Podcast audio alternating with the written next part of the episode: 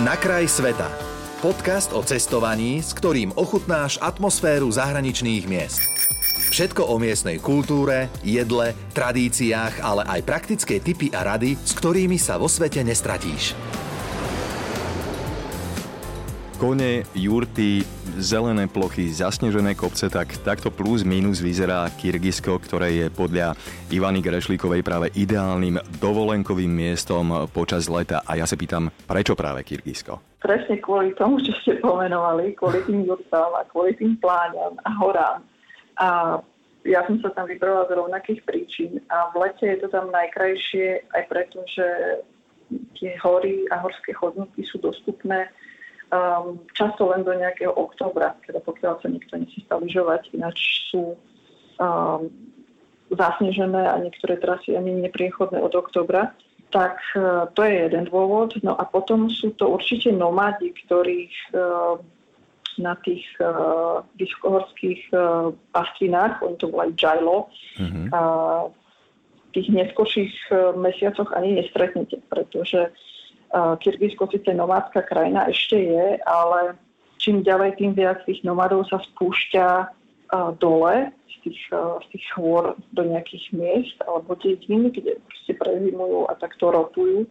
Takže keď sa tam vyberiete v lete, tak ešte stále je tam možnosť uvidieť ten taký naozaj nomádský život, ktorý tí miestni tam žijú bez toho, že by sa nejak predvádzali pre tými turistami. Mm-hmm. Oni ako mhm. ani, ani, ani nezavadia, keď tam trekujete v tom zmysle, že nie sú tam také atrakcie čisto pre turistov. V niektorých mm-hmm. oblastiach určite áno. A je vlastne už Kyrgyzsko dostatočne turistami objavená krajina, alebo je to stále taký hippie trip?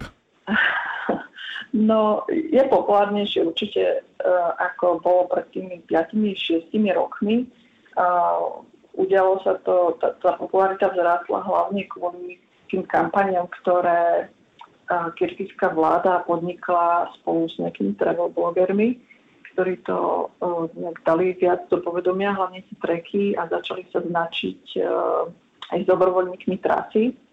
Takže je to o mnoho lepšie sa tam dostať, tá infraštruktúra sa zlepšuje, aj, aj vlastne chodníky, hoci na mnohých miestach vám nepomôže ani mapy.cz, ani Google, mm. pretože sú neznačené a ako bez nejakého sprievodcu som sa ja sama nemohla ani dostať. Takže mm. čo sa týka nejakých turist, ako návaly turistov tam určite nie sú. A mm. treba počítať s tým, že Kyrgyzsko je obrovská krajina, neskutočne obrovská, takže ako, aby ste sa stretli s nejakou skupinou, ako je to u nás v Tatrách v lete, tak to vôbec nehrozí. Mm-hmm. Aký najväčší kultúrny šok ste tam e, zažili, teda okrem Leninových svoch, ktoré spomínate aj na svojom blogu? To je pravda, to je pravda, keď Rusko je jedna z mála krajín, ktoré tie sochy ešte stále neodstránila. A, a možno, že sa ani nechystá, ale čo sa týka takých kultúrnych šokov, ja som nejak zabudla na to, že Kyrgyzsko je moslimská krajina. Uh-huh. A nie, že by teda som sa tam premávala nejak uh, nevhodne oblečená, to som zistila veľmi rýchle, ale um, tá, tá sila tej kultúry islamu je tam uh, veľmi silná, hlavne na východ, vo východnej časti. Takže to ma tak celkom prekvapilo a potom to bola kuchyňa. Ja som tam tak naivne išla ako vegánka pred tými pár rokmi, čo, čo bolo úplne nemožné, pretože tam nie sú vegánske skoro ani predjedla. Oh, Takže aha, to aha. som sa musela celkom ako dosť prispôsobiť a musela som sa úplne prepnúť a si povedať, že na tých 5 týždňov, čo som tam, tak zabudnem, kto som, čo jem. Pretože ako vysvetľovať im, že ja nejem meso, tak oni si mysleli, že som chorá, alebo že som sa zbláznila. Takže to, to ma rýchlo prešlo. Aký budget si má človek pripraviť, keď uh, vyštartuje do Kyrgyzska? Je Kyrgyzsko teda drahou krajinou, alebo je pre Slováka stále niekde dole, že si to môže v pohode dovoliť? Ako to je? No okrem letenky, ja som tam síce letela z Vietnamu v tom čase, uh, takže neviem, ako je to s letenkami teraz. Uh, dá sa letieť cez Turecko, ak sa nemýlim ešte stále. To bola taká, taká najrychlejšia, najlepšia cesta ísť cez Turecko alebo cez potom um, Astanu, cez Kazachstan. Mm-hmm. Takže okrem tej letenky, ktorá môže ísť no teraz ani netuším, koľko je to po tom postpandemickom období.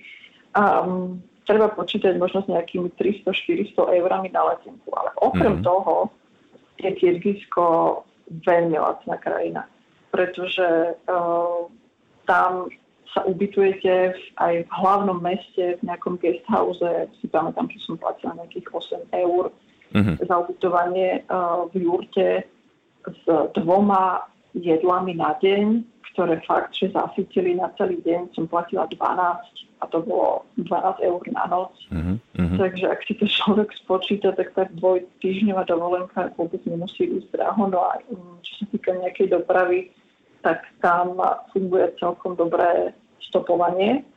S tým ale, že sa v Tyrkisku za stopy platí nejaký symbolický poplatok, ale to rýchlo zistí človek, že koľko uh, má nechať tomu šoférovi, pretože to zaplatí každý, kto mm. je v tom aute. Aj to keď úplne zorganizované, že z hociakej diery, dediny, stále sa niekto potrebuje dostať niekam, takže stopujete s miestnymi a uh, funguje tam ruština, mm. mladý možno trochu angličtina, takže sa dá dohovoriť a zistiť, aby vás niekto neošmepol. Hej. A je Kyrgyzsko e, krajinou, dajme tomu, aj pre rodiny s deťmi? Teda pre turistov s deťmi, tak je to myslené, nie pre miestnych? No, ak sa, ak tie deti nie sú uh, úplne že maličké, respektíve ak niekto sa chystá trekovať, ale nie veľmi vysoko, tak určite sa dá, um, pretože je to bezpečná krajina. A treba počítať s tým, že v tých mestách nie je nič k videniu. To mhm. znamená, že ak sa niekto vyberie s deťmi, tak treba počítať s tým, že jedine do prírody a treba um, myslieť aj na to, že Kyrgyzsko je vysokohorská krajina, to znamená, že vy už keď priletíte do Biškeku, tak už pocítite tú vyššiu nadmorskú výšku, mm-hmm. takže uh, s úplne maličkými deťmi možno počkať pár rokov, aby um, to nebol taký prudký začiatok tých mm-hmm. ale um, nejak kultúrne, zážitkovo sa vždy treba myslieť na to, že sa potrebuje rodina dostať do ako miest menších a nahory, lebo v tých veľkých mestách, ako fakt okrem tých leninov mm-hmm. a balónov v nedeľu, ktoré sú na tých námestiach, veľmi veľa ľudí mm-hmm. A ako je to tam vlastne so signálom na mobile, prípadne s internetom? Budeme mobil vláčiť so sebou zbytočne, alebo vzhľadom na rozlohu tej krajiny asi tam nebude až také ideálne pokrytie signálom, čiže na čo sa pripraviť v tomto smere? Ja som tam fungovala s miestnou SIM kartou a teraz uh, si úplne nespomínam, koľko to bolo, tam sa to platilo nejak na týždeň, mám pocit, že euro, nejaké dobré dáta a to chytilo signál aj v horách. Mm-hmm.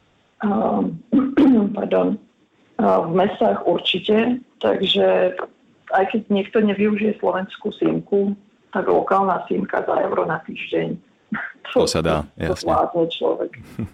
Dobre, veľmi pekne ďakujem za info o Kyrgyzsku, ktoré nám aj dnes sprostredkovala Ivana Grešlíková. Pekný deň, majte sa krásne dopo. Napodobne. Počúval si podcast Na kraj sveta. Viac cestovateľských typov či zážitkov si môžeš vypočuť na Podmaze vo svojej podcastovej aplikácii alebo sa o nich dočítať na webe Rádia Melody.